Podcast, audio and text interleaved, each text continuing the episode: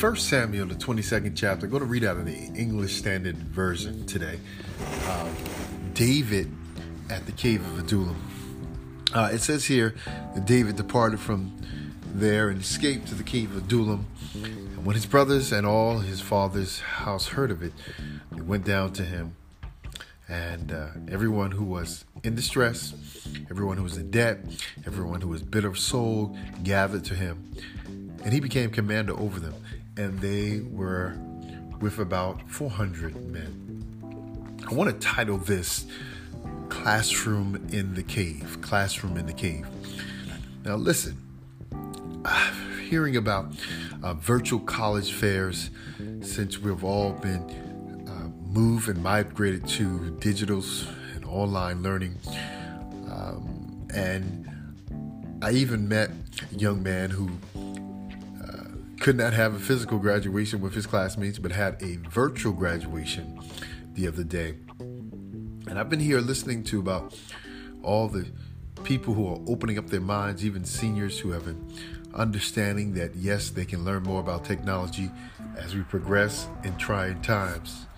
And even uh, I've noticed myself, my desire to grow and the passion to serve. Um, as a student, I had to make certain choices. Yet, I believe that our choices bring certain consequences you know, often we feel like we're in a cave experience. You know, uh, we have to have these uh, Zoom calls, I know, for our congregation or in your business work, or, you know, that's the way we meet and discuss now because of the social distancing.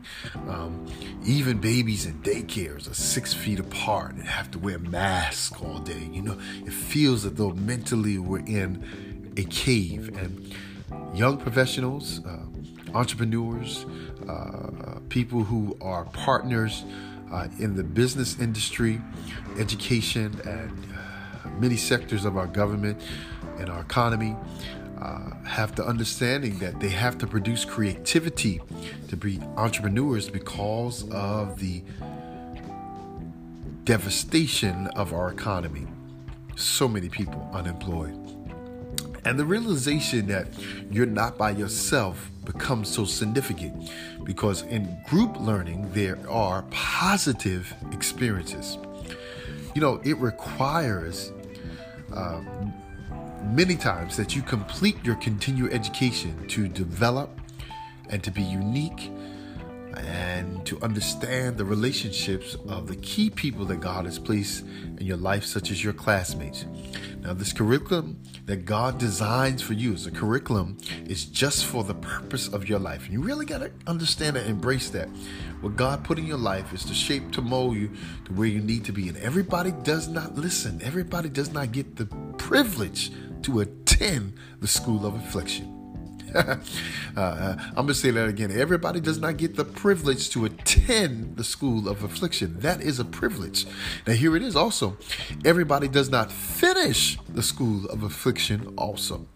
It is our afflictions in them that we learn that we have the privilege of God teaching us our purpose. Notice, your classmates uh, are people who understand that our wounds, such as your wounds, can heal others. Uh, when we're transparent, uh, we have hurts. Uh, our hurting areas allow us to be sensitive to the healing process that will give us power to bless others. When we look into people's lives, we often see our own hurts. Compassion is birthed because we begin to have the same passion that our pains have in our life. We see the same passion of pain or the passion to have the pain healed for others. Our hurts often increase, and so our compassion increases, especially in this vital time. Um, it's more than a sermon, a Sunday school lesson, or a worship experience. It's a lifestyle. We have compassion for other people. You know, I've learned that there are different types of people and you, you can't expect some people to be with you all the time. You're going to have people that's going to leave you. I heard a great man of God say that. Those are just comrades. And don't make the mistake to think that people are for you because they're only with you for what you have. And if they're with you for just for what you have, they're just your constituents. But when you find someone who loves you unconditionally, someone who loves you to the end, everybody needs a confidant. David would not be where he was in life as a king if it wasn't for Jonathan. So, but God will give you a confidant. God will give you a mentor for what is next in life. Now, I praise God for the people He sent in our lives. God allows failure for good purposes. And when you fail, you don't lose the opportunity to find grace in the midst of it. Most of us are afraid of it, especially afraid of failure since it always is a bit more public public and it becomes more seen. But while we must always take ownership for our failures, we have to understand that these failures don't have to defeat us. And we're not defeated by our failures. In fact, I found that there's so much grace found in failures. And if we seek God through it, experiences will remind us that we are not God. And we are weak, we are frail, but yet when we serve, we lead others. You know, failure helps us to see the tension to return and to rely on the grace of God. And when we see His grace in our lives and in our ministries and, and our careers, we understand that God teaches us humility.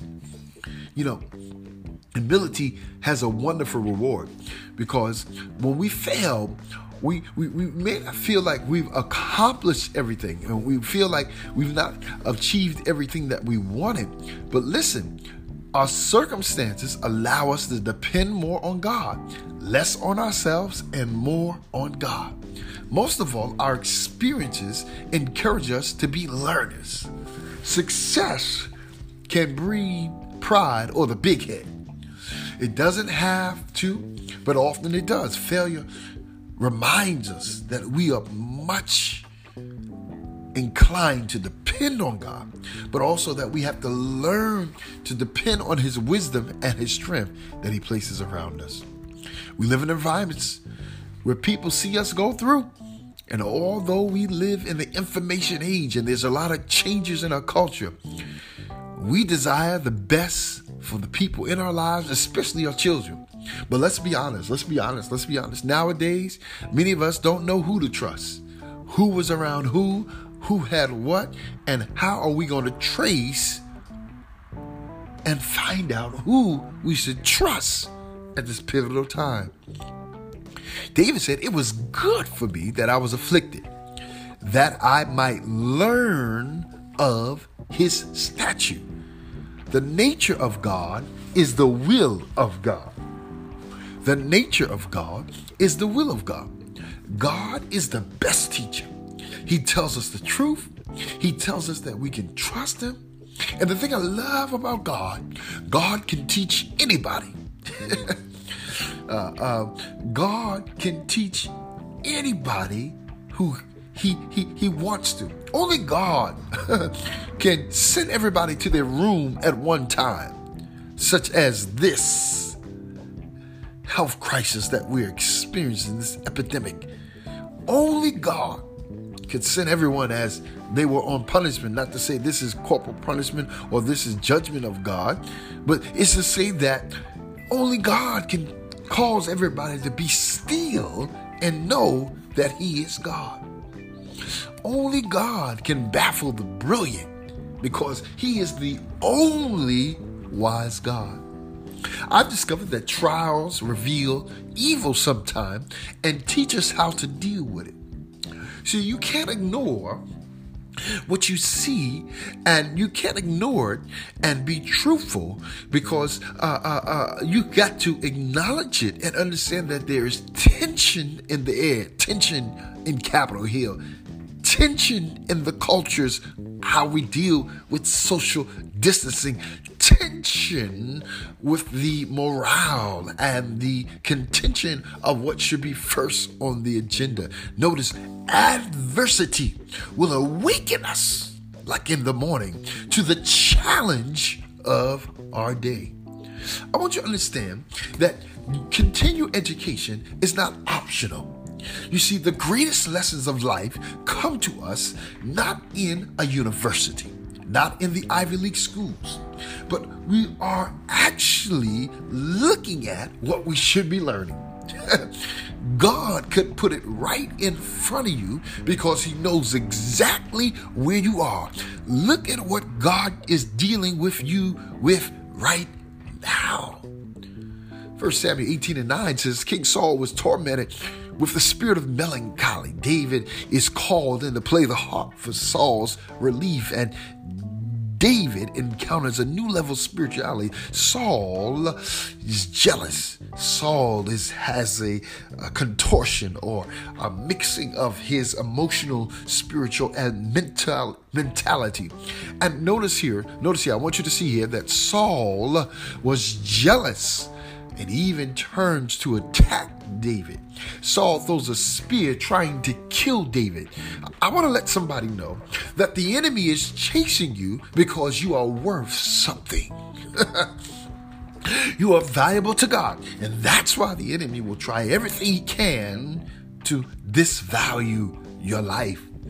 You see, while I was seeking to do an internship, and I met with a big time pastor, and he walked me into his office. We had a meeting, and I was trying to find out where to do my internship while I was in seminary. And, on my way walking back from that meeting, two birds started fighting over my head. Very uh, strange occurrence. Never happened to me before in my life. And uh, the birds did not touch me, but they were fighting over my head. I walked about another five, six steps, and they moved down with me, and they were fighting over my head. And then later on, the Lord revealed to me that He was showing me that there is spiritual wickedness in high places. Did you not know later on that pastor in that organization was removed because of scandal? If I had not obeyed and had not been following the Lord, I could have got caught up in scandal. Notice how the intensity will keep you focused.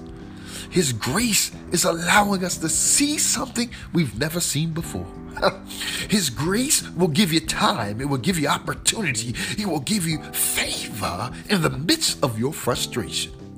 See, His amazing grace will allow the blind to see what you've never seen before.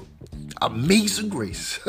How sweet the sound. See, no matter how dark it gets, the light of God can give us the power to see and to have faith and to fear not. Fear not. Fear not. That's what God is telling us in this hour. Don't be fearful. Walk in faith.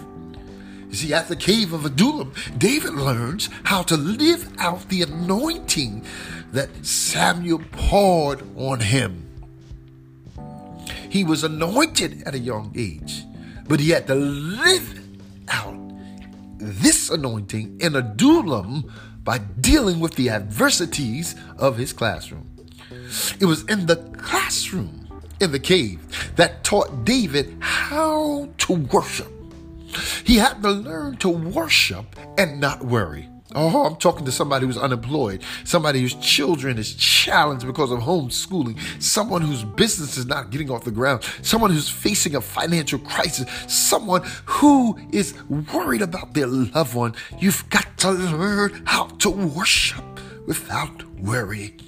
It is in the classroom, in the cave, that taught David how to regroup his body, his mind, his spirit to prepare him for the next season.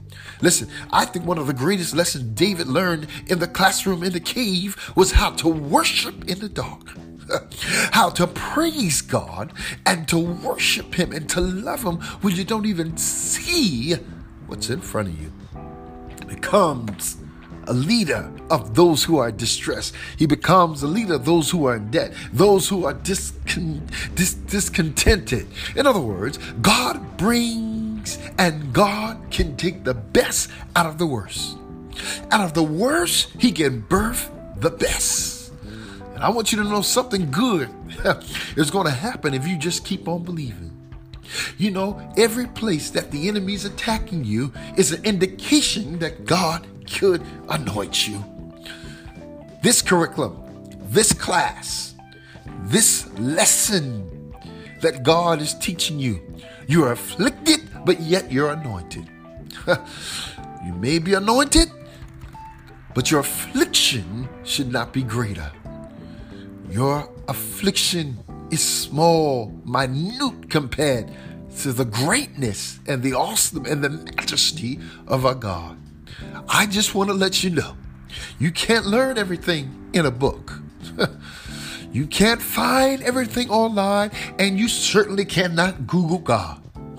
But don't forget the lessons you must learn in the classroom in the cave.